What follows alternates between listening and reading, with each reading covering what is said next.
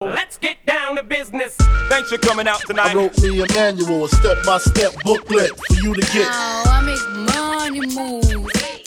You can't see me. My time is now. now, now, now. What up, what up, what up, guys? Welcome back to the Fitness Times Business Podcast, the show created to provide you with the practical and strategic advice to help you level up in fitness, business, your career, your relationships, and your life. My name is Joseph Medsell. I am your host. Guys, I have a very special guest for you on this episode. Sitting across from me is the world famous Rob Ferrante. World famous, you Yeah, reckon? mate. I- I'll I take heard. that. I heard. Uh, well, I've messaged you already because uh, it was a couple. It was a couple months ago now. I reckon. Yeah, late last year. Wasn't it late last year? Late in Yep. 2020. Good way Yep. to finish 2020 off. You were awarded um, best barber in South Australia, Mm. Yeah. and I said that's fucking bullshit because he's definitely the best barber in the whole world. It was a big call. big call. I was like, they. I want to recount. I was shocked to even This get is- South this- Australia. this you is- reckon the this is- world, so this I'll is a take that. fraud- This is fraudulent vote count and this shit. This is worldwide. Man, welcome to the show. Thank you very much for having me. Thank you Honoured for to be uh, thank you for making the time. We've uh, we've been trying to put this together for for quite some time Yeah. now. And we had you know had to cancel and then we had to reschedule and this and that. But we're Yeah. here now, and I'm super excited because I've known you for a bunch of years. Yep. Obviously, we met through Robbie's Chop Shop. Yep. Uh, and for those of you who don't know, Rob is the creator, owner, uh, the the the man of Robbie's Chop Shop, which uh, those of you who follow me on Instagram would see me post about.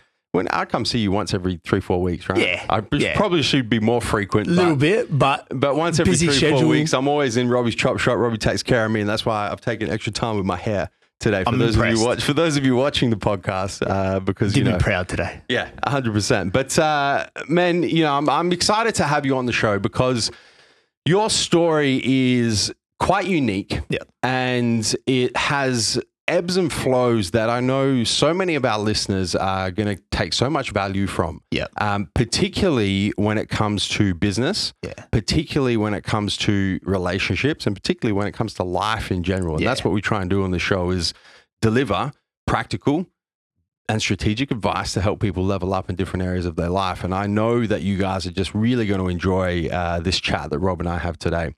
So I wanted to start, man, just by getting the Rob Ferrante origin story. Yep. You know, because those of the people who know you at this point, and this is this happens all the time, right? You see someone who's who's achieved success, and you see them at that point, and you see what they've accomplished, and you see all of the you know Success and the glory and the- exactly the, man. fun stuff. and- exactly all the fucking rainbows and lambos Yeah. and all that sort of shit but there's always a backstory and 100%. you don't often get the opportunity to tell people your backstory and so that's why I like, that's where I want to start today is you know where did you come from what has been your experience up until this point where did Robbie's chop shop come from how did you get it to where it is today you know let's let's let's go there Let's jump straight in. So I've been in the industry about, I think it's 23 years this year. I started when I was 11 or 12. Mhm. Um, started, you know, sweeping at a barber shop close to school. Um, I actually wagged school a couple of times to go there. Parents found out. The guys ended up saying, look, we'll, we'll give him a little job after school if Yeah. he keeps going to school, that sort of thing. Um, did that for a couple of years, loved it, knew that's what I wanted. where did the where did the inspiration come from to like take interest in a barbershop My nonna was a barber man, and he Yeah. used to tell me stories about back in the village, and you know the the barber shop was the the place where the guys used to hang out. Yeah. They used to come there and tell their stories and talk about you know world politics and everything that was right and wrong with the world and right and wrong in you know the village and home and whatever. And it mini Uh, just- mini counselling Yeah, session it back in was the just homeland. The, the place to be. The place Yeah, to be. yeah. And I just always was fascinated with it and Yeah. thought that's that's magic to have somewhere like that where you can just go and be whatever. Mm, There's no there's no better thing, I Yeah. think. yeah, So that was my interest in it. And it just stemmed from there. And then, you know, got the opportunity to start and then got sick of school, Mhm. left school, got a job at a salon um, because the barbershops were just not not as popular as they are obviously now yeah. um, And just for the for the listeners and the viewers, the difference between a barbershop and a salon, The sex. the gender. The gender. Right? So barbershop is predominantly men. Yep. Sometimes and like Robbie's Chop Shop is now male only. Yep. So only men. Yep. Salons are predominantly women, Yep. sometimes only women, Yep. but generally service females more than males. 100%. Okay. So that's, you know, there was very good and very bad things about going into that industry. You know, like obviously it wasn't what I was passionate about, but it taught me a lot. Yeah. Um, different ways of, you know, cutting and doing my craft Mm. and uh, different experiences with different people. And I got to do a lot of crazy stuff and see a lot of crazy things. And, Mm. you know, it's all part of what's brought me here. Yeah. Um, but yeah, so you know, jumped between salons and barbershops for a few years, and then got to the stage where I, I thought I was sick of the industry, um, and was trying a few other things, and then met a guy. He had a shop. Um, went and worked for him for a little while. He ran into some problems with his business partner at the time. Mm. Decided to leave, and I helped him set up a shop on Hut Street. Uh, I was there for a couple of years. He wanted to go one way. I wanted to go another way. Um, then at the time, I had started seeing my now ex wife, um, and the shop that she was at was up for sale. Mm. So we ended up buying that. Um, and we had that for eight or nine years. Mhm. Uh, it was a salon. I think we had at one stage 14 girls working there, like, you know, busy shop, Decent decent sized business. decent sized business. Yeah. Um, Especially for like at that time you're in your mid twenties, right? Early to yeah, mid twenties. Early 20s. Yeah. Um, you know, never really had to deal with the business side of things. The shop that we had, you know, m- me and my friend, we, we it was just us. Yeah.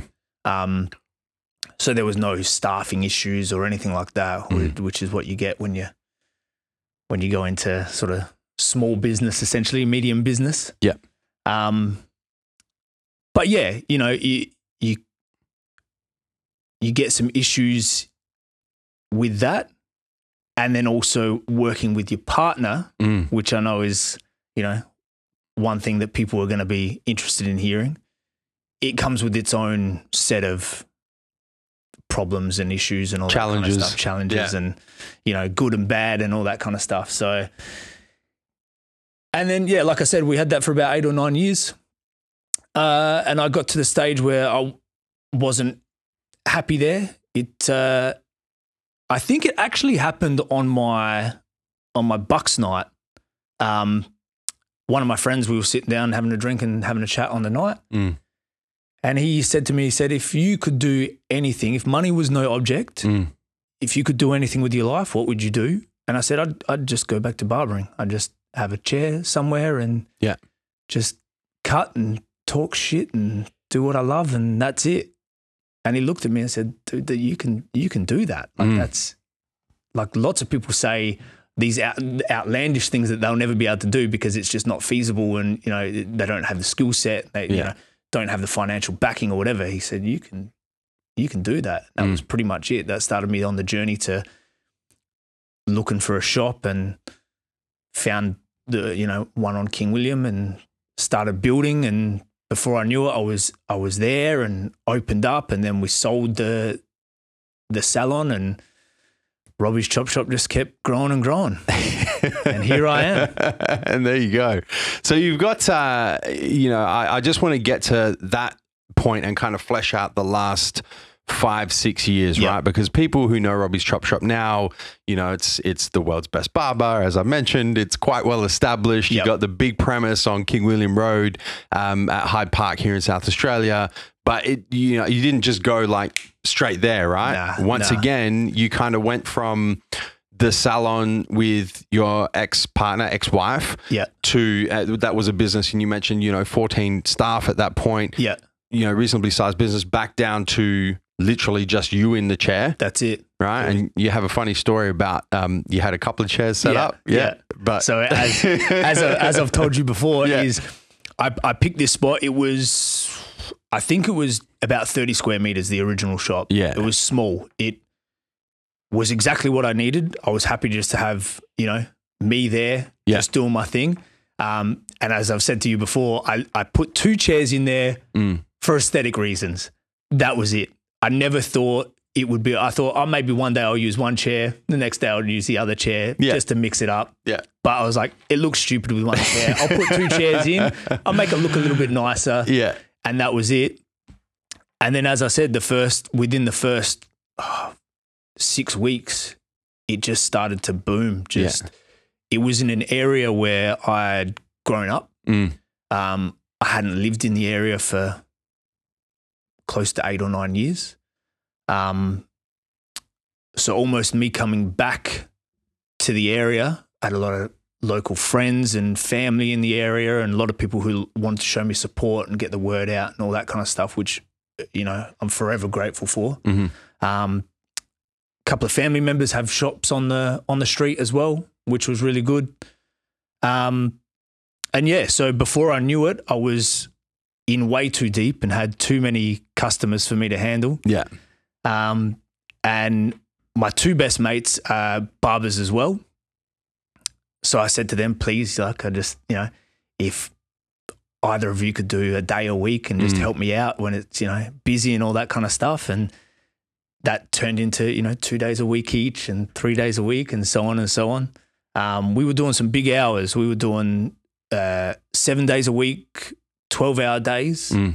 Uh, I took two days off in the first year. Yeah. I just smashed it. Grind, man. Yeah. Yeah. Just getting it done.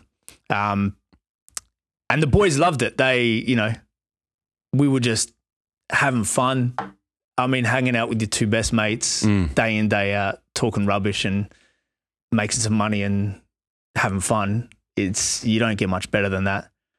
Um, and then it got to the stage where it was, I sort of had to slide a third chair in. Mm. The aesthetics were off. It was ruining, it was It ruining my ruined vibe. everything. It was ruining my vibe. Yeah.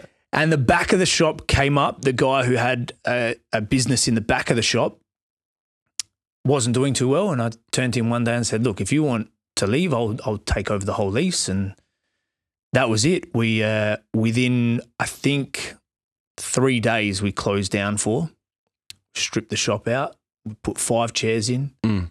found a couple more guys, and it just boomed from there again, you know, and it, it was good. It was, you know, we had a good year and a half, I think, in there like that with five chairs and, you know, massive setup and it was good.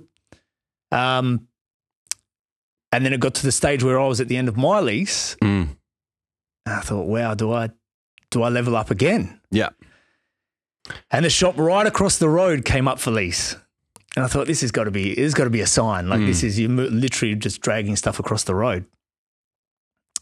So we did it. We, we built that. It took us about two months while we were still open, obviously. We did it after hours.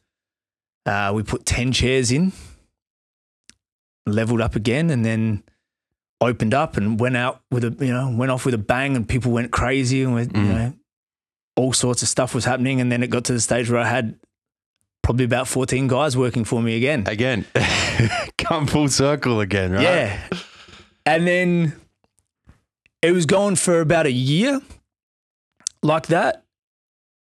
And then I separated from my ex wife. Mm.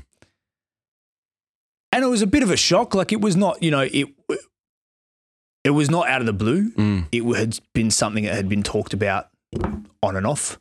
Um, but I didn't realize how much it would affect me just in day to day stuff. You know what I mean? Like Yeah. just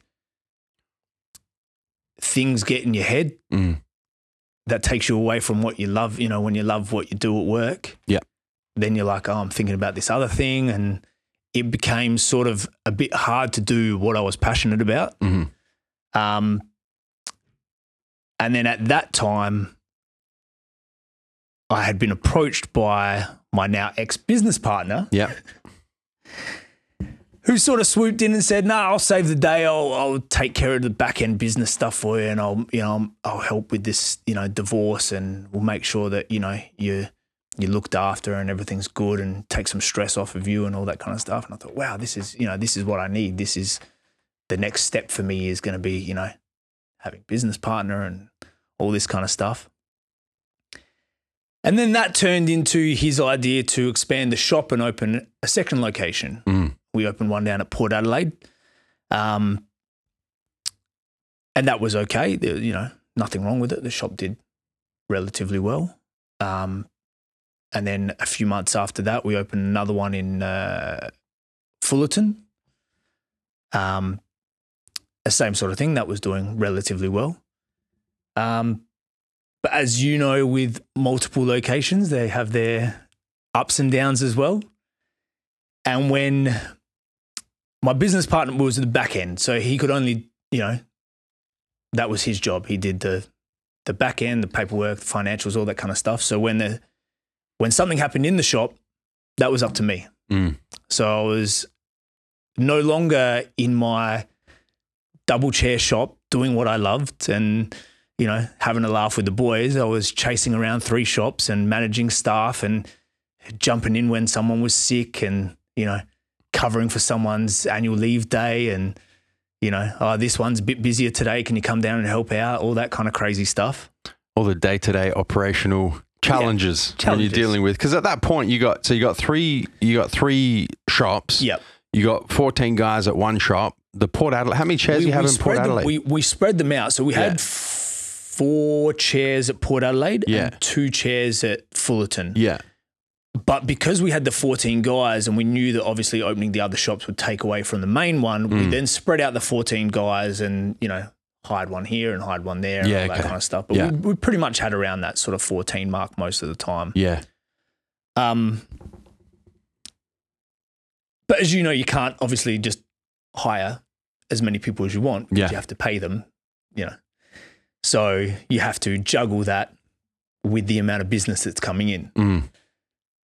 So yeah, then it got to the stage where I, I sort of looked at myself and thought, am I happy? And I just wasn't. I was not doing what I liked. Mm. I wasn't a fan of. I didn't ever want to have more than one shop. Yeah. Um. To me, it, it wasn't a shop. You know what I mean? It wasn't. It's not a business. It's a passion. Yeah. It was. This is the place where I do my stuff, and that's it.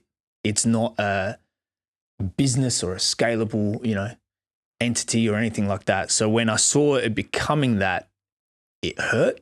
Mm. And then some of the things that my business partner was doing, I really didn't like. Um, so that took me to the place where I was like, nah, I just pretty much same thing, just sort of woke up one day and went, not happy with this. And sat the business partner down, said, you got to leave. Mhm. Done. Thank you very much. See you later. Um, sold the shops off, kept King Will, went back there, picked, you know, took my pick of the crew, took the guys that were going in the same direction as me, Mm. that were there for the, the same reason. Said, okay, this is what we're doing. We're changing it up. We're going back old school, and that's it. Now we're possibly even going to scale it back again, um, just to strip it back from all the the crap that it turned into, and bring it back to the heart of the of Robbie's Chop Shop. And that's where we are today. And that's where we are today. Man, it's uh, so so many ebbs and flows in your journey, and there's a couple of things that I want to really kind of take a deep dive into because I think that the the listeners uh, are going to be able to get so much value out of these. Yeah. Different areas of your life in both uh, business, obviously, because you've had so many different uh, business experiences, you know, scaling business, scaling up, scaling down, Yeah. moving location, dealing with uh, a lot of staff, coming back to a few staff, being able to start. You've just had, you know, you've effectively packed like 30 years of business experience into like 15. Which is amazing. And, you know, it's so valuable to have you share these insights. Uh, and then in the relationship. So, you, you know, you briefly touched on the fact that you, you know, the, the first proper salon you were in was with your ex partner. Yep. You ended up marrying, you have a, uh girl Daughter- together, yep. daughter Yep. together as well. And then that relationship um, you didn't go as planned and you were dealing with that at the same time. So there's so many different bits and pieces.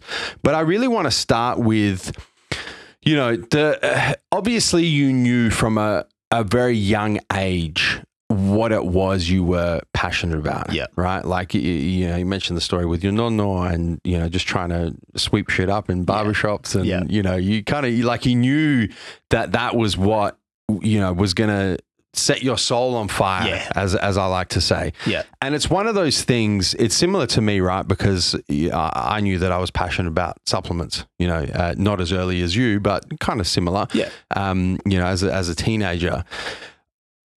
It's difficult to make the decision to go and pursue something like that that you know isn't kind of up in lights Yeah. you know what i mean like Yeah. no one no one thinks that you know okay cool you're passionate about being a barber that y- you you know you're gonna you're gonna build the number one barbershop in the world in my personal opinion but definitely as the people have voted in in south australia for sure how do you get the courage to kind of go you know what i don't i don't really give a fuck what anyone else thinks Yeah. this is what i want to do and it's what's going to make me happy and i know that if i commit myself to it i can do world changing things Yeah. i can do world class things i can do the sort of i can achieve the sort of success that most people will never be able to achieve Yeah. how do you make that decision I mean, it all comes down like like you said, it's not. It's definitely not for everyone. I know people that are, that are my age now, you know, early thirties, and still don't know what they're passionate about. Yeah. it's. I was very lucky in that I kn- knew it very early on, and I'm very lucky in the fact that I've always been able to make money and you know survive and sort of work with what I've got and all that kind of stuff. So the decision to jump out of school was another easy one. I hated school. Yeah. I always hated school. And I, I don't I don't like saying it a lot because I don't like to give people the opinion that oh if you don't like school just leave and you'll Yeah. be fine. Everything people will can just turn that into a work. cop out real quick Yeah, right? like- it's a grind out of school. School's like easy. Mm. Yeah. You know what I mean? Especially if you don't like it because you don't care about the grades and stuff. It's very easy to just stay there and, you know, sort of coast coast your way through Yeah. it. Um, but I really didn't like it, and I thought, why am I doing that when I really feel passionately about what I do? Yeah. you know, I wa- I, this is what I want. Mm. Um, so testing the waters, I was very lucky in the fact that I could sort of test the waters at work and still go to school and sort of juggle that for a, a couple of years. Um, and then it got to the stage where I just really wasn't in school, and I thought, and my parents said, "Yeah, cool, you can go. Mm. Let's give it a shot." Um, and like you said, it's not a, a general industry where you know, oh, everyone wants to do it. It's not you know, uh, being a footy star or being you know this famous you know actor or whatever, whatever it is that you Yeah. know everyone wants to be. Um, and when I started, when I left school, I think I was from memory, I think I was getting paid $1.86 an hour, which was roughly about 70 bucks a week. yeah And I used to smoke back then as well. And Peter Stuyvesants were about $6 a packet. Yeah. And I used to smoke a couple of packets a day. So I barely pay for my cigarettes with what I was making from the shop. Um, but I always made do. yeah I always found other ways to sort of, you know, get by. Um, and if you're passionate about something, you can always make it work. Mm. You know what I mean? I didn't leave school to make millions of dollars. I left to be happy. Mm. Um, and as we've talked about many times, is you get to a stage later on in life, you know, we found it sort of in our 30s where you realize that happiness is what it's all about. Yeah. It's it's got to be happiness over everything. Mm. If it doesn't make you happy, why are you doing it? You know, you can make extra money for so long being unhappy, but you end up spending that money trying to make yourself happy, yeah and you're in no better position than if you just follow your heart and what you want to do. It's just a vicious cycle, man. Yeah. And, you know, I think that, you, you know, there's some listeners that can probably resonate with, you know, perhaps they're in school, m- most likely they're in university and probably just coasting by and they're not really vibing what they're doing and they don't really know what they want to do, which is completely fine. Like a lot of 100%. people, you know, you and I were able to find it at a very late age. Yeah. But at the same time, you know, we were we had our eyes open to look for it. Yeah. You know, like a lot of a lot of times you know, people speak to me and they're like, you know, I just don't know what I want to do. I haven't found anything I'm passionate about. Nothing, you know, is the last thing I think about at night when I go to sleep and the first thing I think about in the morning. And a lot of the time it's because you're just not even open to it. Yeah. You're not even, your eyes are not even open because you, you, you I don't know what it is. Perhaps you're a lot distracted. of the time, a lot of the time, it's because there's too many options these days. Yeah. I mean, the world that we live in now is crazy. There's Yeah. you can be anything. Yeah. Mm. you know what I mean. If you want to be an astronaut, you could be an astronaut. It's very achievable to be anything you want, which is almost overwhelming in the fact that if I make the wrong decision now, yeah. I'm ruined. Mm. Where, as we've talked about before, it's not. You can make hundreds of wrong choices, but it's all about how you grow and learn from them Yeah. and where you go next that's important. 100%. So, you know, I see a lot of, I get a lot of dudes through the shop, you know, that are just leaving school and going to uni and all that kind of stuff. And they go through that thing of, oh, I only got this amount of points. I can get into these subjects, but I don't really feel passionate about that. But I'm doing this so I can get into this later on. And I mean, if you can do that, that's good. But a lot of the time, as you've, you've said, you'll just coast until sort of something falls in your lap or whatever. But it's the sooner you are aware of what you want, Mm. the better you're going to be. You know, the other thing that I find as well, man, is sometimes people actually they, they they- like they know what they're passionate about, right? They know what uh, what they really want to do, but they're afraid of doing it. Yeah. So they kind I of knew turn you were they gonna kind say of they this. turn their back on it, Yeah. right? Is Yeah. they're kind of like, uh, Or it's not what other people would consider Exactly. a good It's- job or man, a good there's- career you know or it's what? cool or whatever. There's three. There's three things. There's it always comes back to these these three things. The first thing is the fear of failure, Yep. the fear of what if I go and do this and it doesn't work. Yep. The second thing is the fear of other people's opinions. 100%. Right. What's m- what are my parents going to say? What's my partner going to say? What uh, what's my brother or sister or sibling? What's my best friend going to say? Yep. And then the third thing is self doubt. Yeah. Can I actually do this? Eh, I'm not so sure. Yeah. Those are and the when, three when, things. when you're coasting in life, it's very easy to say, Yeah. oh, I'll leave it until next Exactly. year or, Yep. you know, I'll leave it till this happens. Yep. And never fucking happens. yeah, Never fucking happens. Nah. you got to pull the pin. Yeah, well, you know, yeah, it's it's it's just it's about taking risks, man. At some point, you got to have the the courage to go. You know what? Fuck, I don't give a fuck if I if I fail. Who cares? Failing is good. Exactly. Failing this is What good. I, this is my This- thing. I don't understand why there's so much negativity attached to it. as probably even people can see from this story now, Yeah. I have gone up and down Yeah. plenty of times. Yeah. And even now, the the fear of failing is not I love it. Mm.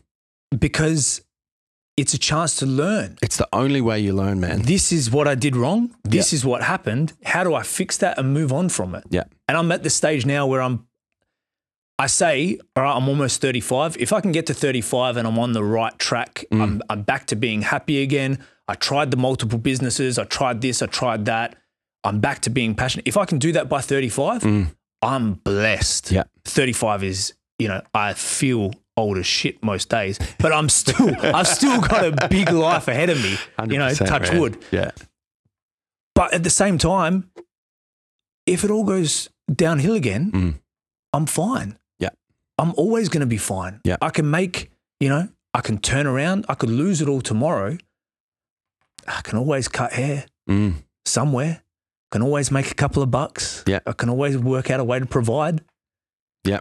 If you have that mindset of you're not afraid afraid to grind Mm. to get what you want, you can't fail. And you know what the other thing is as well, man, is the the more that you take these risks and the more that you say, you know what, I, I'm gonna confront the fear of failure. Yeah. I'm gonna confront the fear of other people's opinions. I'm going to confront my own self doubt. The more frequently you do that, the easier it becomes to continue to do Yeah, that, 100%. right? It's li- it's literally like a skill, Yep. you know. But you got to take the first step. That's it. You got to just you got to you got to you got to take that first step, That's and it. it goes from there. That's it. I want to uh, I want to dive into the you- your. I want to get really granular with your business experience, man, because one of the things that that a lot of business um, listeners and viewers, I get a lot of DMs about growing business, scaling business. How do I get my business to the next level? You know, I'm at this certain point in business. I'm trying to level up. What advice can you give me? What did you do? So on and so forth. And so you've kind of had this uh, roller coaster, Yeah. really, of kind of ups and downs of of, of business. I think I want to ask a couple of questions here. The first one is about managing people, Yep. so staff management and and and and building culture, and the second one is your personal decision making process behind you know what I, this is what i thought i wanted with the business but you know it's not really panning out as i thought it was going to pan out so let's go staff first right so the first th- you kind of you start small then you go into the salon you got 14 staff members i'm going to make the assumption that at that point you didn't really know much about managing people Not at all. Not at as we all. as we all you know the first time that we're kind of like i remember when i first hired my few staff members there was no conscious thought given to company culture there was no conscious thought given to uh, performance there was you know it was just kind of like i need more people let me hire more people we had a lot of Yeah. them from when we bought the business. Well, there you what go. You it was- inherited it staff. was inherited staff, Yeah. and it was like, well, these people already have their way of doing things. Yeah. There's already a you know a certain culture, already set up. embedded yeah um, Yeah. and then walking into that as an outsider, and it was in you know thirty minutes out of the city. Mm. Um,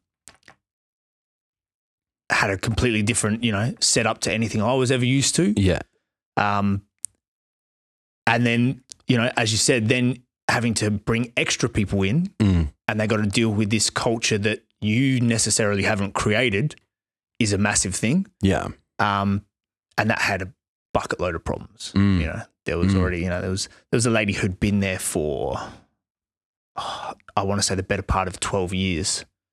Um, she was already sort of stuck in her way. There was nothing like she was I think maybe 10 years older than me. Yeah. So m- me coming in and trying to, you know, do something, she was, nah, this is not, this is the way I've been doing it for 12 years. Mm. this, is the way, it's I going do to be it. done This Yeah. is the way it's happening. Yeah. That and then, you know, a couple of young girls and, you know, then having your partner there. Mm. So many different, you know, volatile situations. A lot of good times as well. Yeah. Um, but yeah, staffing is, I want to say it's a lot easier when you build it from the ground up of course um, when you get to pick everyone yourself is a lot better. You have to learn to listen to your heart and your and your initial instincts Mm. because they're always right. You know, you you'd know you go through you know, a hiring process or whatever. Um, when I had when I started Robbie's Chop Shop and uh, you know I had the my best mates start. That was fine. That's easy. Boys come in, all good. I hired next. I hired uh, one of one of my other best mates. I hired his cousin, and he was you know Middle Eastern. Came here not long before. Mm. Could barely speak English. Um, I needed someone desperately, and my mate said he knows how to cut. What do you reckon? I Yeah. said, "Yep, cool. Like I just need help." It wasn't what I wanted, Mm. but I needed it. So I did it. Cool, jump on board, teach you a few things. Cool, cool, cool. The next guy worked with a friend of mine in a clothing store. He'd been a hairdresser for 10 years beforehand, Mm. got sick of the retail game. Um, and my mate had said to him, Friend of mine's got a barber shop. He's looking for people. What do you reckon? Cool. Come on in. he was awesome, unreal. You know, we had a lot of good times. He only left because he was, you know, I think in his forties, Yeah. and decided, you know, I'm done, all good. Yeah. Um, but when you ignore those initial instincts is when you get problems. Mm. You know, when you try to just hire someone because I have to hire someone, that's when you get the problems. When you hire someone and go, oh, they know what they're doing, they tick all the boxes on paper, but I don't get a good feeling about them, Mm. but I'm going to hire them anyway and see how it pans out. It always goes bad. Never pans out. It always goes bad. Oh. And it Ain't might that the happen truth? within a couple of months or it might happen in a couple of years. Man, you know what though? Like it's one of those things where uh, you know we can say that, and and the listeners can listen, and the viewers can view, and until you go does- through it, it does not matter how many times Because I got told I heard that. it. Yeah. Exactly. Exactly. It's a famous story that I Yep. like to tell a lot of uh, younger guys when they come into the shop. And, you know, they're, they're still in their party stage and they're going out and they've got all these friends and all this kind of stuff. And I say, I remember this time when I was at a wedding. I was in my early 20s. I was at a family wedding. Mm. One of my uncles come up to me. We're having a chat. What are you doing later on? I said, oh, we're going out to town. Um, I'm meeting this person and that person, blah, blah, blah, blah, blah. And he said to me, later on, you'll be lucky if you have close friends that you can count on one, One, hand. And I thought, yeah, what are you talking about? Yeah. I got thousands of friends. I know Yeah. half of Adelaide. Yeah. I'm fine. I'm going to be fine. Yeah. And I get to my 30s now you count and 'em on I'm one lucky. hand. I'm lucky if I got them. Yeah. I'm lucky if I got them. Hundred percent. It's one of those things, man. With you know, not just uh, definitely applicable to hiring staff and, and employing people. And you know, my my personal business experience is is- is very similar. You know, I've made every mistake under the sun when it comes to hiring people for reasons that I should not have hired people, or ignoring my gut instincts because someone's resume looked amazing. Yep. And then two years later, when I had to fire him, I figure out that most of the resume was fucking bullshit. you know, like just th- so many, di- you know, or someone who is just a f- like a really good people person. Yep. You know, just great with people, eh, just lights up a room, so on and so forth, but can't follow fucking procedure if their life depended on it. Yeah.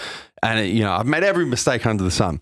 But, you know, definitely the the one lesson that that I'm really happy you shared because it's something that that I really believe as well is when you have to talk yourself into doing something. Yep. It's a red don't flag. do it. It's a red flag. Don't do it. When you when your when your gut instinct is saying one thing and you have to talk yourself into doing something against what your gut is telling you to do. Yeah. Don't fucking do it. Exactly. Because your gut instinct is made up of experience and experience never lies. It comes back to primal instinct. Yeah. You know what I mean? It's that inside that's going, something bad's happening, Yeah. and I'm going to try and get you away from this situation. Yeah. And then it's outside influences that are saying, Convincing Nah, you nah, otherwise. do yeah. it, do it. Or sometimes yourself. There's sometimes Yeah. yourself you convince Yep. yourself otherwise because I got this problem I need to address or I need, you know, this certain situation taken care of or whatever the fuck it is. It's all bullshit, Yeah. man. And it ends up you know what? It ends up costing you much more time and effort and money in the medium term than 100%. it does just to Than fucking what it's suck it up helping you and with. take you know, uh, just take your time. Yeah. Um, it's funny because we're actually going through that at the moment in Massive Joe's. Is like you know we're looking for the right people, right? The, we're calling them supplement specialists at the moment, and we're just taking our time. I'm just like, I don't give a fuck how long it takes. We're going to That's find it. the right people. But you learn that over time. Yeah, hundred percent. It's patience, really. What um, you know, a- a- aside from that, because uh, one of the things anyone who's been to Robbie's Chop Shop, you, you guys have a great culture. You know, you walk in, all the you know, everyone's joking around, all the barbers say hi to every customer that walks. Like it's it's you know, world class. Yeah. What advice do you have for someone who's trying to build, who has the opportunity, right? So you got the opportunity, you got a blank slate, maybe you've gotten rid of some viruses in the company and you kind of at square one and you're like, you know what, I want to build a fucking world class company culture. Yeah. What advice do you have? It's hard because obviously not every business is going to be like a lad's environment, like Yeah. a barbershop. You Yeah. can't, you know, you can't have that in a corporate world or in, you know, certain businesses. You can't have that. But I think if you're truly passionate about what you're doing, Mm. you know the culture already. Mm. You know what you love about it. You know what you want as your end goal. what you would expect if you walked into the same business, what what what would you want to have? Like I, I I tell my boys all the time, and I do it on a monthly basis. I go into other barbershops. I go and see what are they doing. Not to be nosy, but to see different perspective. What do they do as what do their staff do that I like that I don't like?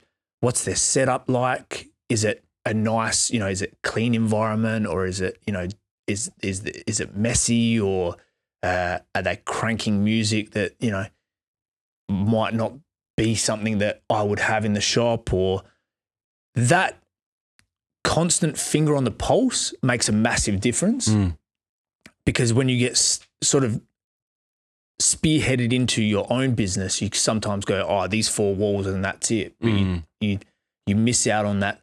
Oh, so and so is doing it this way, or so and so is doing it that way. Not to copy, but just to have a different idea Yeah. different perspective. Um, and I think passion, passion is what it all comes down to. If you're truly passionate about it, you want what's best and the best culture for it. If you can mirror that in your staff, that's it. And that comes down to your hiring process Mm. and constant updates and check-ins with your staff. I literally just had a conversation with my brother who's got a couple of pasta shops. I had it with him an hour ago, Mm. two hours ago. If you constantly check in with your staff as to what their goals and dreams are for Yes. the next three months, the next three years, the next 30 years, Yep. if you constantly keep on top of that, you you can't have a problem. And if you do, it's very minimal because you're constantly keeping on top of it. As long as they align with what you're doing, there's your culture. You can't have a culture by one guy trying to make a culture and the other people just sort of standing by Yeah. doing fuck all. Everyone has to have the same idea. And like you said, when you walk into Robbie's Chop Shop, everyone says, How you going? What's going on? They want to know. That's the culture. Yeah. Genuine passion. I just want, uh, you know, if you're listening to this, right, and you're trying to build company culture, you're trying to build a team, you need to go rewind and listen to the last couple of minutes because I'm so happy you went there, man, because that is fucking world class advice Yeah. that so many entrepreneurs, business people, people in um, positions of leadership within a company, team leaders, whatever the situation is, they just don't do it Yeah. the way I like to think of it is, y- you know, when it comes to building company culture, is this right? Is I say to my to my staff members, this is my vision. This is what I'm trying to accomplish. The first step is to share that Yep. with everyone within the company. Yep. So you, you, if you don't share that, how the fuck is How are they anyone gonna know? supposed to know what your vision is and what your passion is and what you what you see where, where you see the company heading? Yep. So the first thing is to share that. The second thing is to say, you know what, you're giving up your time and your effort and a piece of your life to help me achieve my vision, to help me fulfill my goals and what I'm trying to create. What can I do to help you fulfill yours? Yeah. It's a two-way street. Yeah. What do you want out of it? How how am I helping you fulfill your five-year vision? How am I helping you fulfill your goals? How am I uh, helping with your fulfillment Yep. in all areas of your life? Yep. It has to work both ways 100%. or else you know it, it it's like any relationship with any person right banging It's your head got- against the wall. it's got to work in both directions Yeah. and i just think that that you know that piece of advice is having sharing that vision and having those discussions with each and every staff member on a Yeah. personal level and understanding what's important to you Yeah. you know what are you trying to achieve let me through this vehicle that i have that is this particular business how can i help you in my little way Let's help each other. exactly That's that's the only way anyone's going to get forward. yeah. And it works. Yeah. Beautiful. I love that, man. I love it. Good. What about this, you know, re- this is recent as well, right? The bringing the business partner on, Yep. uh, going up to two shops, you know, I had a little part to to play with the business partner and Yep. you actually had a couple of people on the side. I remember I had a meeting with a few different people and we were talking about doing some collabs and whatnot. And, you know, I remember thinking at the time, I didn't say anything to you at the time because, you know, you, you got to um, do your thing, right? But I remember at the time, I'm like, "Ugh, this this doesn't feel like what I know Rob is trying to do here. Yeah. This feels a little and bit. so many people were in the same situation as you, where Yeah. they saw it happening and thought, oh, Yeah. "Do I jump in? Do I say something? What do I say?" Yeah. A lot of people Yeah. Mm. said it as well, and I just, you know, I was Well, you got to do your thing. I was right? doing my thing. You got to do your thing. I was and doing my you know who who knows what your what that plan is at that point. But anyway, to me, it felt very kind of corporate and very abrasive to what I knew you were trying to do with Yep. your brand and your business. But anyway, so this is a couple of years ago, right? So Yep. relatively recently. Yep. So you've got to the point with the chop shop where the brand is very strong, very very strong. The business is very very busy, and you're like, okay, time to level up Yep. what was the driver for that decision?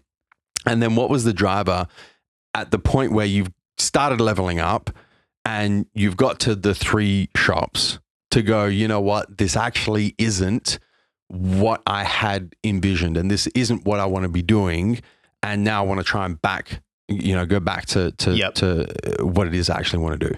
So the leveling up is just because I'm an idiot in a certain way and I just like challenging myself.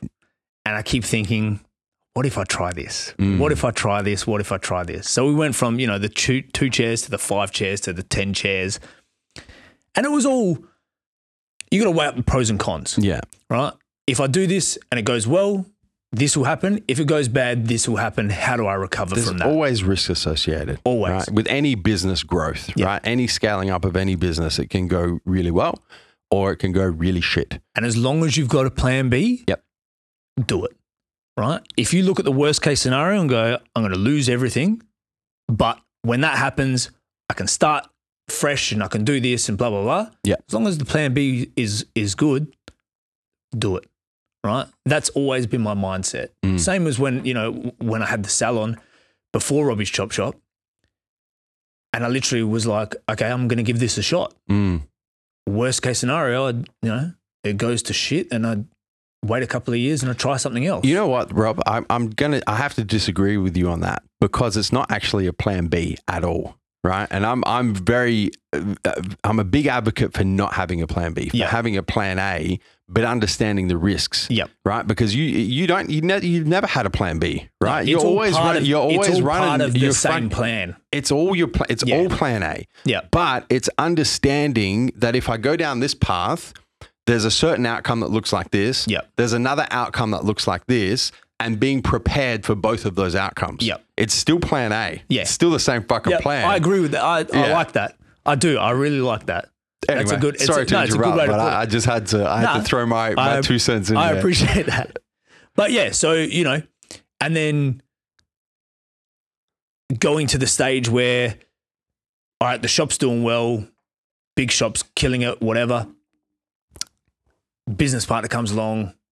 All right, let's try these multiple shops. I've I sort of had said it to him from day one that Mm.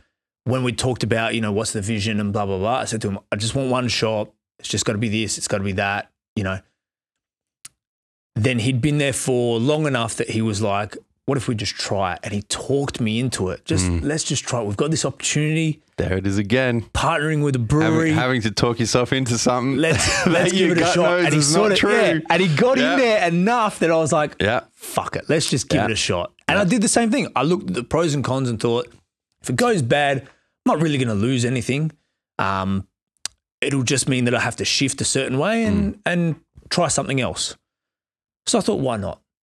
Um, but then as that happened, I saw the culture diluting. Yep. That was the major reason for bringing it back Mm.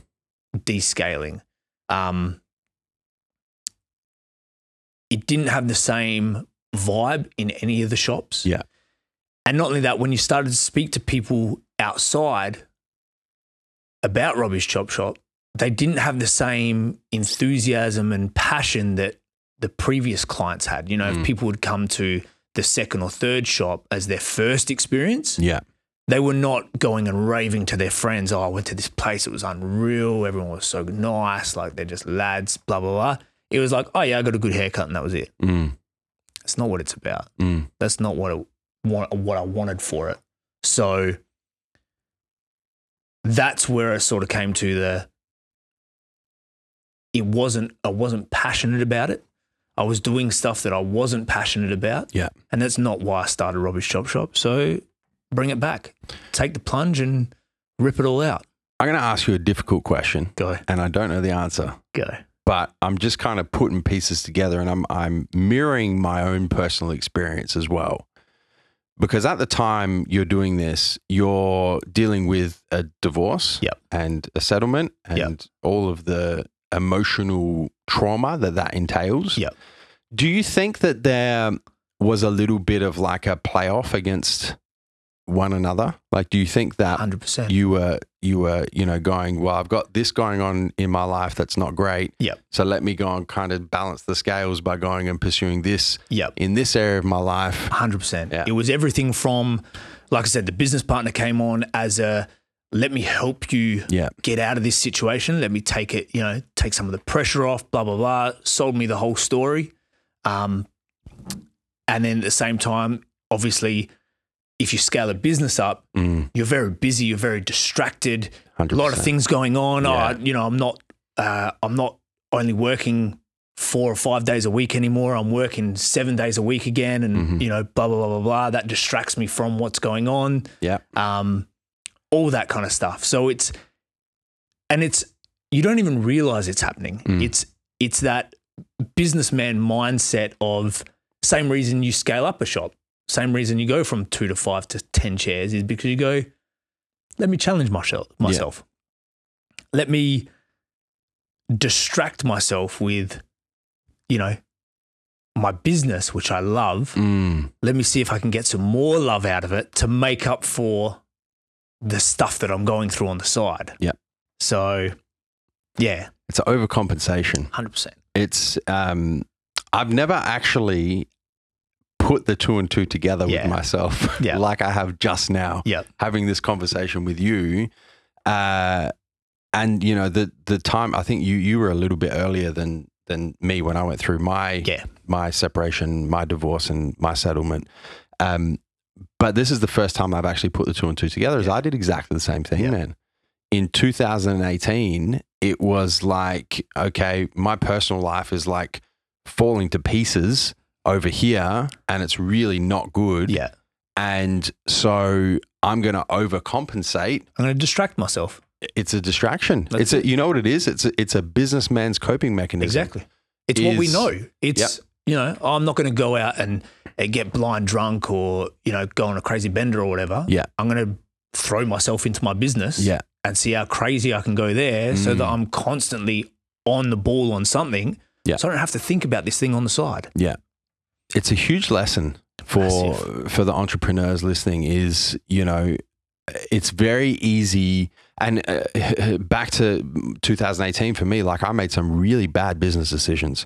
Really bad business decisions. I look back on them now. Obviously, now I'm more experienced and and you know so on and so forth. But I look back on them now. I'm like, man, what the fuck? like, what were you thinking? But it's lessons. You It- know what I well, mean? it's all the lesson- same you thing know, as if you it's get to a hundred the percent. stage where you go, I've Yeah. got all these this life lessons bef- Yeah. behind me. I can move forward. Mhm.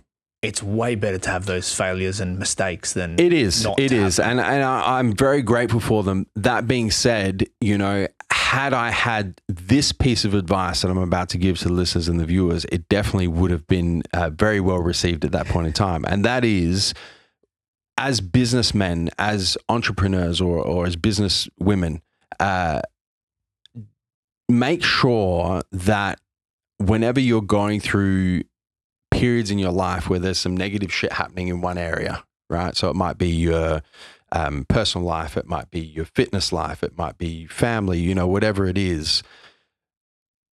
Don't overcompensate and use your business ventures as a coping mechanism and as a distraction from actually going in and dealing with what you need to deal with in the part of your life that's not going as you want it to go. Yeah.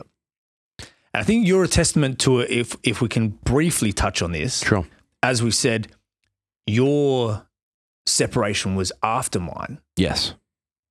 and yours is almost done. Almost. Very close to being done. Very close. Mine was almost a couple of years head start on yours. Yeah. I'm only just getting mine done now. Yeah. I think you sort of realized it Mm. and dealt with it a lot quicker. Mhm. Whereas mine was like, I'm just going to chuck it into the business and not worry. about Like it'll just get handled. It dragged out. Yeah. That is, like you're saying, you need to deal with things Mm. and get it done. But as we know, you can get all the advice in the world from outsiders. Mhm. It doesn't always come to mind, but just remember this talk for later. Yeah. When you're going through it and you go, ah, that's what they were talking about. Yeah. I need to get into this.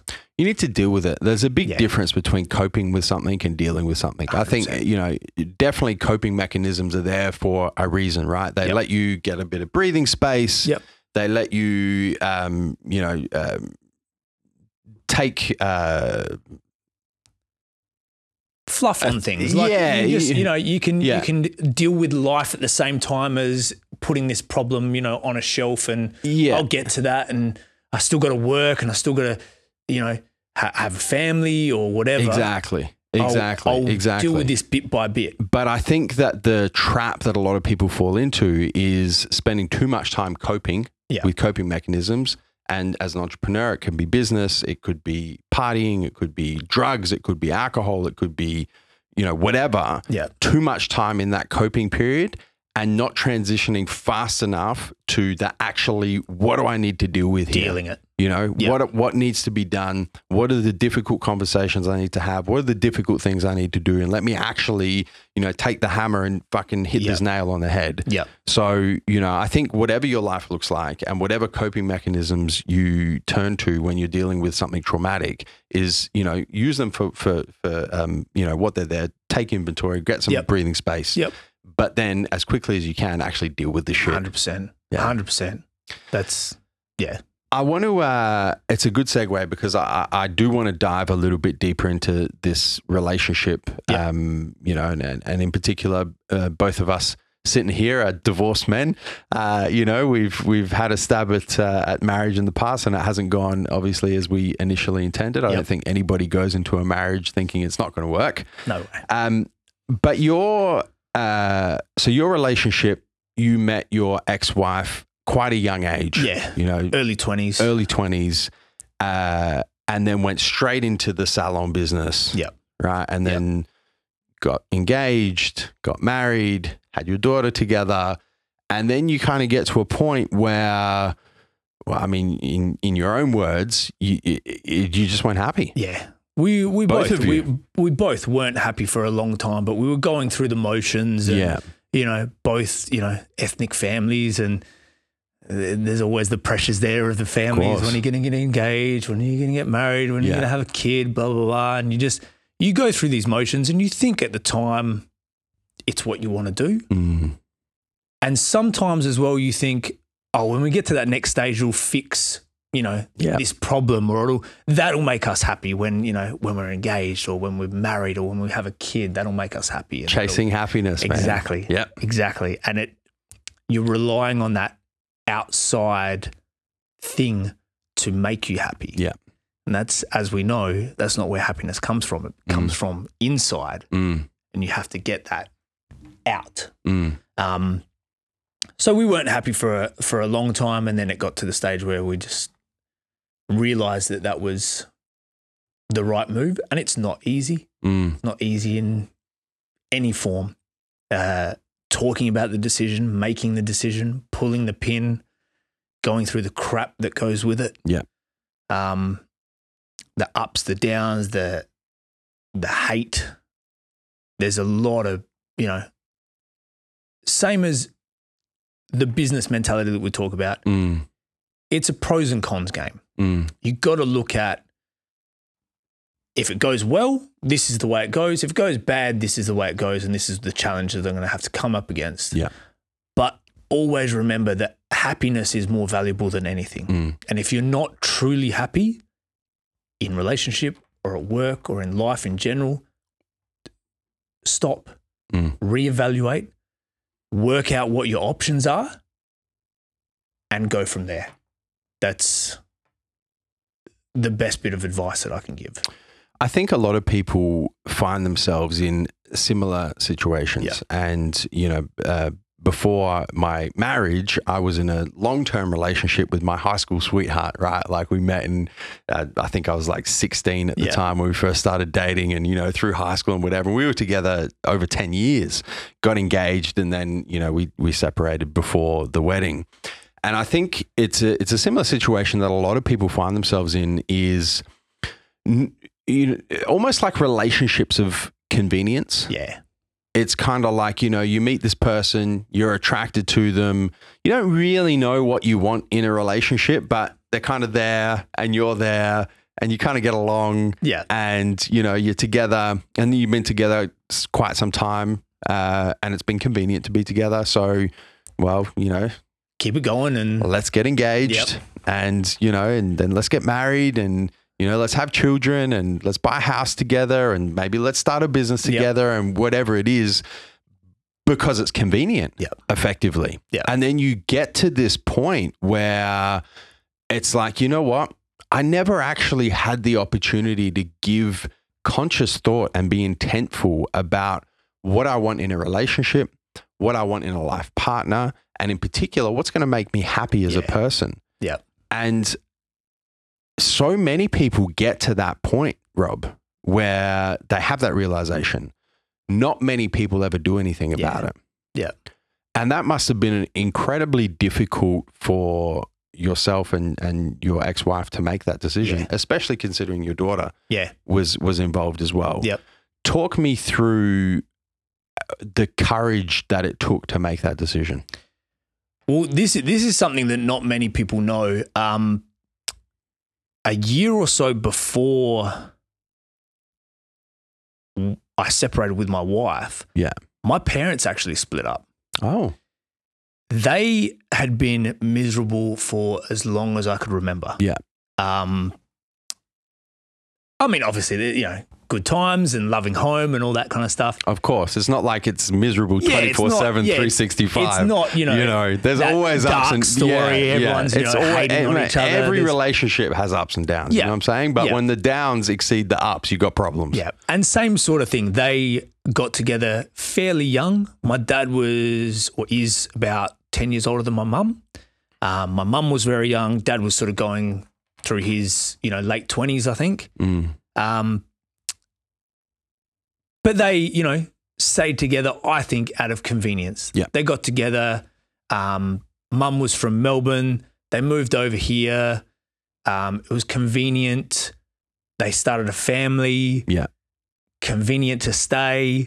I'm one of five kids. Mm. Uh, very hard to, you know, how you're going to manage five kids Mm. as a single parent, all that kind of stuff.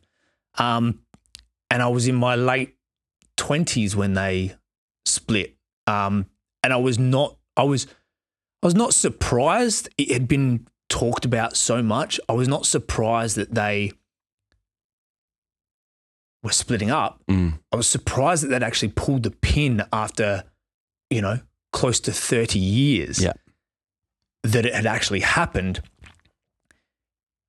That sort of gave me a little bit of confidence, I guess, into Mm. going, well, am I happy? Am I just recreating what my parents went through? Yeah. And am I going to wait until I'm 50 before I pull the pin? Or am I going to go, no, Mm. time to be happy. What do I have to do? Yeah. That was a big kick up the ass. Mm. Yeah. What, uh, I, I mean, it, it ties back to something we've spoken about already in this podcast, right? Is a lot of people will stay in relationships for, for convenience, obviously. But when it gets to the point where they're at the stage where they're like, you know what, this, this is, this is not bringing me happiness, Yeah. right? This is not bringing me what I want in a relationship. This is not bringing me what I want in a life partner. Once again, they kind of fall back into that trap of, firstly, fear Yep. right? It's like, okay, well, if I leave this relationship, you know, a lot of the times it's, well, what if I don't find anyone else? Yeah. You know, it's like the fear. Which is you a know what it terrible is? mindset to be in, I It's just not- want to say, It's not the fear of failure at that point. It's the fear of being alone. being alone. right? It's Yeah. the fear of loneliness, Yeah. effectively. Yeah. And it is it's a it is a terrible, you know, to, to stay in something that's not serving you, that's Yeah. not bringing you happiness because you're afraid of what what exactly being by yourself, like. You know, where's, Which where, where is- is that fear even founded on? It's ridiculous because Yeah. being alone is awesome. Yeah. In the fact that you can level yourself up yeah, and make yourself exactly what you want to be, Mm. which then nine times out of 10 will attract the perfect partner. yes, When you're in a bad spot and you're just looking for someone, Yep. you end up with rubbish the worst. Yeah, because you're not. That's what who you should. That's what you should be afraid of. That's- you should be afraid of leaving a relationship and going straight into another one, Exactly. without giving yourself enough without- time without to being happy exactly. in yourself. Yeah. You can't be in one relationship and then jump into another relying on that person to make you happy. Yeah, That's not happiness comes from within. hundred percent. So you got to get that before you get someone else. Yeah, That's the that's the key thing. and then the the second thing that uh, keeps people in relationships that they really should no longer be in is other people's opinions. Yep. is a huge one. Yep. you know that was for me personally. That was massive for me. I was like, man, Ethnic like, families, man. That's like Wow. uh, what are the what are the family gonna think? Yep. You know what's Yep. what's gonna and especially yourself being a you know in the public eye. What's what's gonna happen? Yep.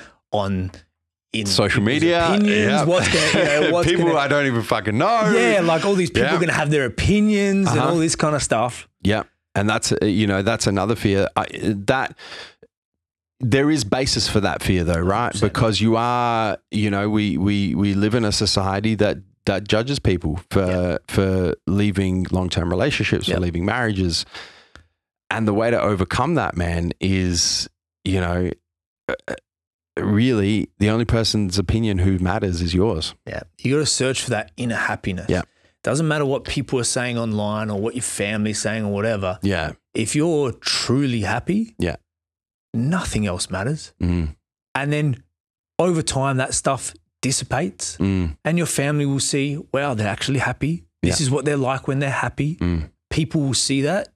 You know, the amount of times I get I get random people message me now and say, "Wow, you really look happy these days." Mm. Like that's insane. Yeah. Like that an outsider can see, "Wow, he, you know, is genuinely happy now." That's a massive thing. Mm. So that stuff comes and goes when you're genuinely happy. Nothing else matters. It really does, man. Yeah. It really does. Last thing I want to um, talk to you about, Rob, because I think uh, you know your uh, part-time barber, part-time counselor, uh, just the nature of the person that you are, and you know the the chop shop in particular is one of those places where it's funny because how it's kind of gone from what originally attracted you to the barber shop when you were a kid, Yeah. right? Through through your nonno and how you kind of told that story to it's just a place where, you know, guys can go and just talk and, you know, and and just be open and be themselves and so on and so forth. And you've created that now, you Yeah. know, almost twenty years later in in the chop shop. Yeah. Um, but by nature of that, you you know, you do get to hear a lot of uh a lot of uh, different problems from Yep. people. Yep. Lots. In all areas of life. And, you know, I think that it's given you um, quite a unique perspective on mental health, Yep. especially from a male perspective. Yep. And it's one of these things that, you know, once again, it, it, it's still very taboo.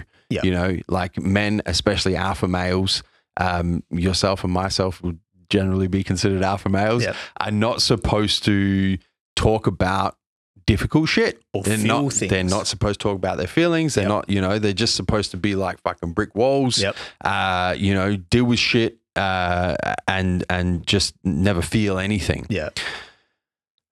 And I think that you know one one of the things that I try and do with um, a lot of my content, this podcast in particular, and you know, I'm sure there's a lot of people who have tuned into this that didn't expect you and I to have this sort of conversation, but we're here now.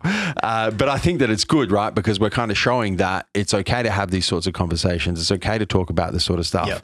And I had um, I actually had a, a Instagram Q and A over last weekend where I got asked, you know, what are the steps to dealing with? It was from a, it was from a, a, a guy. It was from a male. Yep. What are the steps to dealing with past traumas that I just can't um, I'm paraphrasing here, but I just can't. They keep coming back up. Yep. I just can't get them out of my mind. Yep. And I answered that in a particular way. I'm interested to get your perspective on the way to actually deal with traumatic experiences from Yep. a male's perspective. So Robbie's Chop Shop. Let me let me start. Robbie's Chop Shop. We are male only. You m- may not know it. You may know it. Yeah. We've been in the news. We've you know we cop a lot. Yeah, of I remember flack. that. We're, we're, we've you know there's always controversy. No females allowed inside. It's Yeah. just for guys. And it's not discriminatory. It's right? not- like it that's why you comes- that's what you were in the news for Yeah, a couple yeah. of years ago. It was like Everyone's this got is an opinion on, discrimination. oh, Come you- on, man. Yeah. L- you know, let's not the fucking political correctness. This is bullshit, right? We Yeah. have female only um, Plenty of stuff. Gyms, and, taxis and like whatever the fuck. whatever they want. You just want to have a place where guys can go, just be guys, Yep. and just talk about guy shit. guy stuff, whether Yeah. it's good, bad, whatever. It's Indifferent. just to have a spot. Yeah.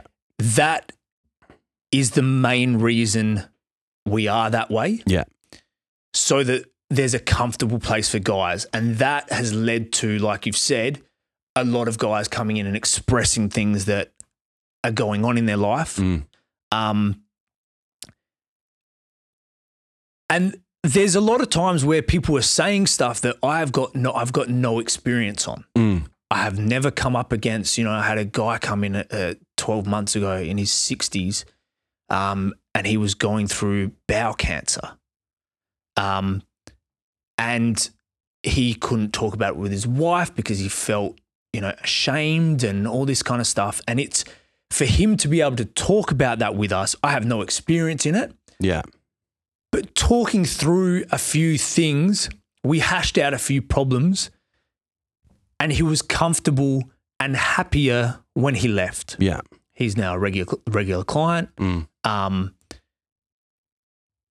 he's fine. He's all good. He's in the clear. Everything's good. He's you know he's talked to his wife. Everything's sweet.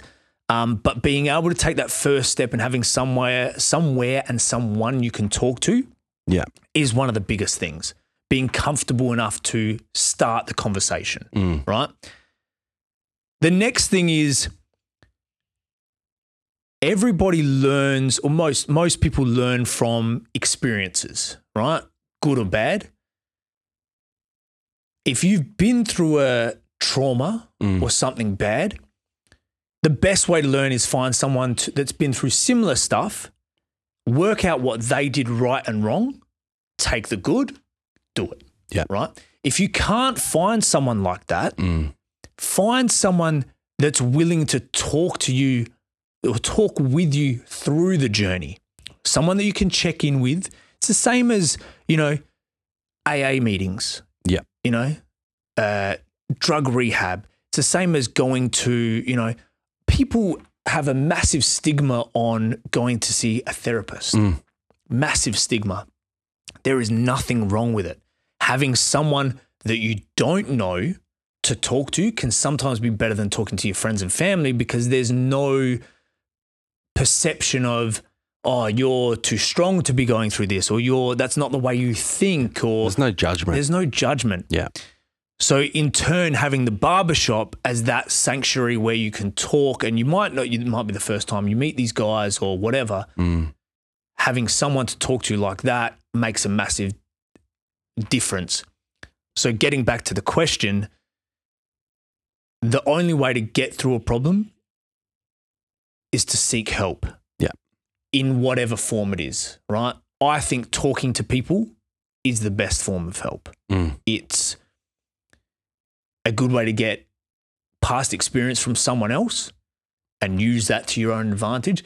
But it's also a good way to realize that what you think is the worst thing in the world, and you might be going through a terrible, terrible time, might not be that bad in comparison to what someone else has gone through.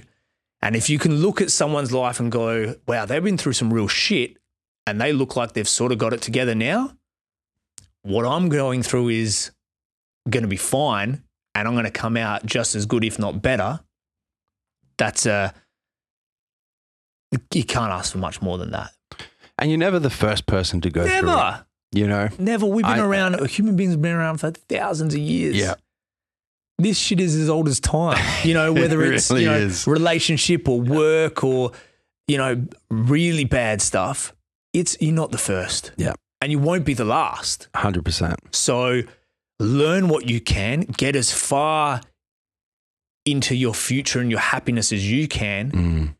And then I like to say to people, take the time when you can to help someone else, right? Find the time to, even if it's just once in your life, just go and help someone for no reason. Yeah. That's It's good karma, man. Yeah, it that's- always it always comes back to you. 100%. I have, um, you know, to add to like, it's beautiful, man. Thank you so much for Uh-huh. for, for sharing that, and uh, you know, for for showing effectively that having the vulnerability to have the conversation is okay. 100%. You know, you don't have to feel any sort of shame about it. You don't have Nothing to at feel all. Uh, any sort of judgment about it. Takes balls takes courage. and courage Yep, to take that step. hundred percent. So make it and make it with pride Mm. and then follow the journey. Yeah. Yeah. Yeah. I think my, um, you know, the way that I uh, I answered this question uh, in in my Instagram Q and A over the weekend was uh, the first thing, and we've we've touched on it in this podcast already in this episode, is to stop coping and start dealing. Yep. is the first thing. So have your little, you know, take inventory. Yep. Have your coping mechanisms. Do what you got to do. Get to the dealing phase Yep. as quickly as you can. Yep. Then stop running, start confronting.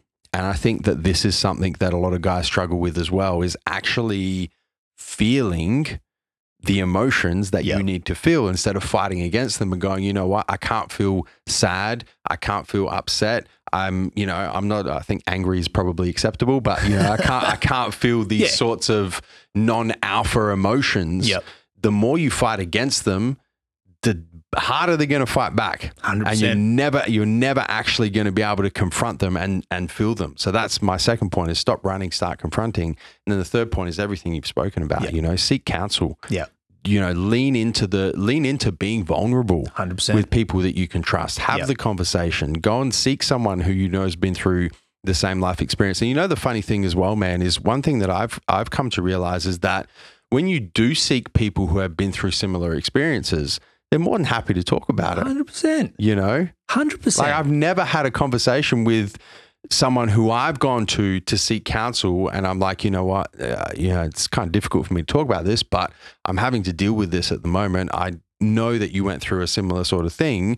Do you have some advice for me? Never once have they said, "Fuck off." no. Not talking to you. No. Never. would they're, they? They're always like, man, absolutely Here, doors open. let me, you know, what can I help you out with? Yep.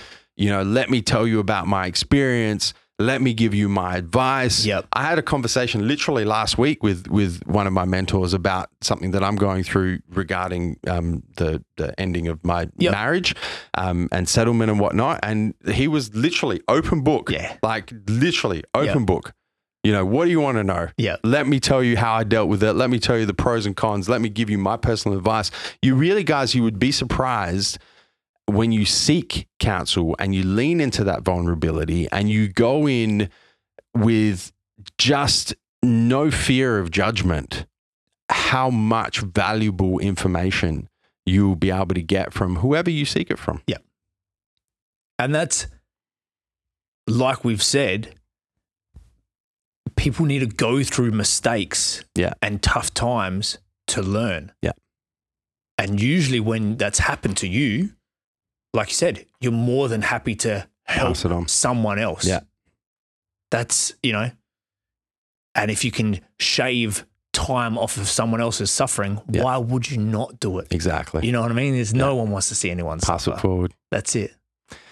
Man, thank you so much. Thank you for having It's me. been a great, This has been good. great chat. This has been great good. podcast. It's We, weird to uh, be talking like this without having the music cranking at the shop and, and all I the chop know, shop right? stuff. This is nice. This is like this is like Joe's shop. Yeah.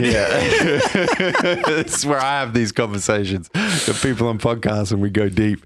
Man, thank you so much. Um, Thank you you know, for I having me. really appreciate you making the time and uh, and and having this chat and being the open book that we've just spoken about. You know, um, nothing is off limits with you. And No. you know, you said to me w- bef- before we uh, when I hit you up and I was like, "Man, is there anything you don't want to talk about?" You're like, "No."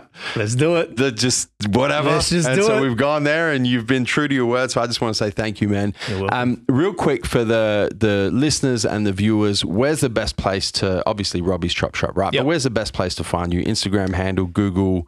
Instagram, Robbie's Chop Shop. Best place. We're, we're always on that. Um, Yeah. If you want to book, robbieshopshop.booksy.com. We've got the new booking Yeah. booking system set up. And that's Um, Booksy, B O O K S Y. that's it. Yeah. That's it. Um, if you look on our Instagram or our website, you'll find the link to book and all that kind of stuff. robbieshopshop.com, maybe .au.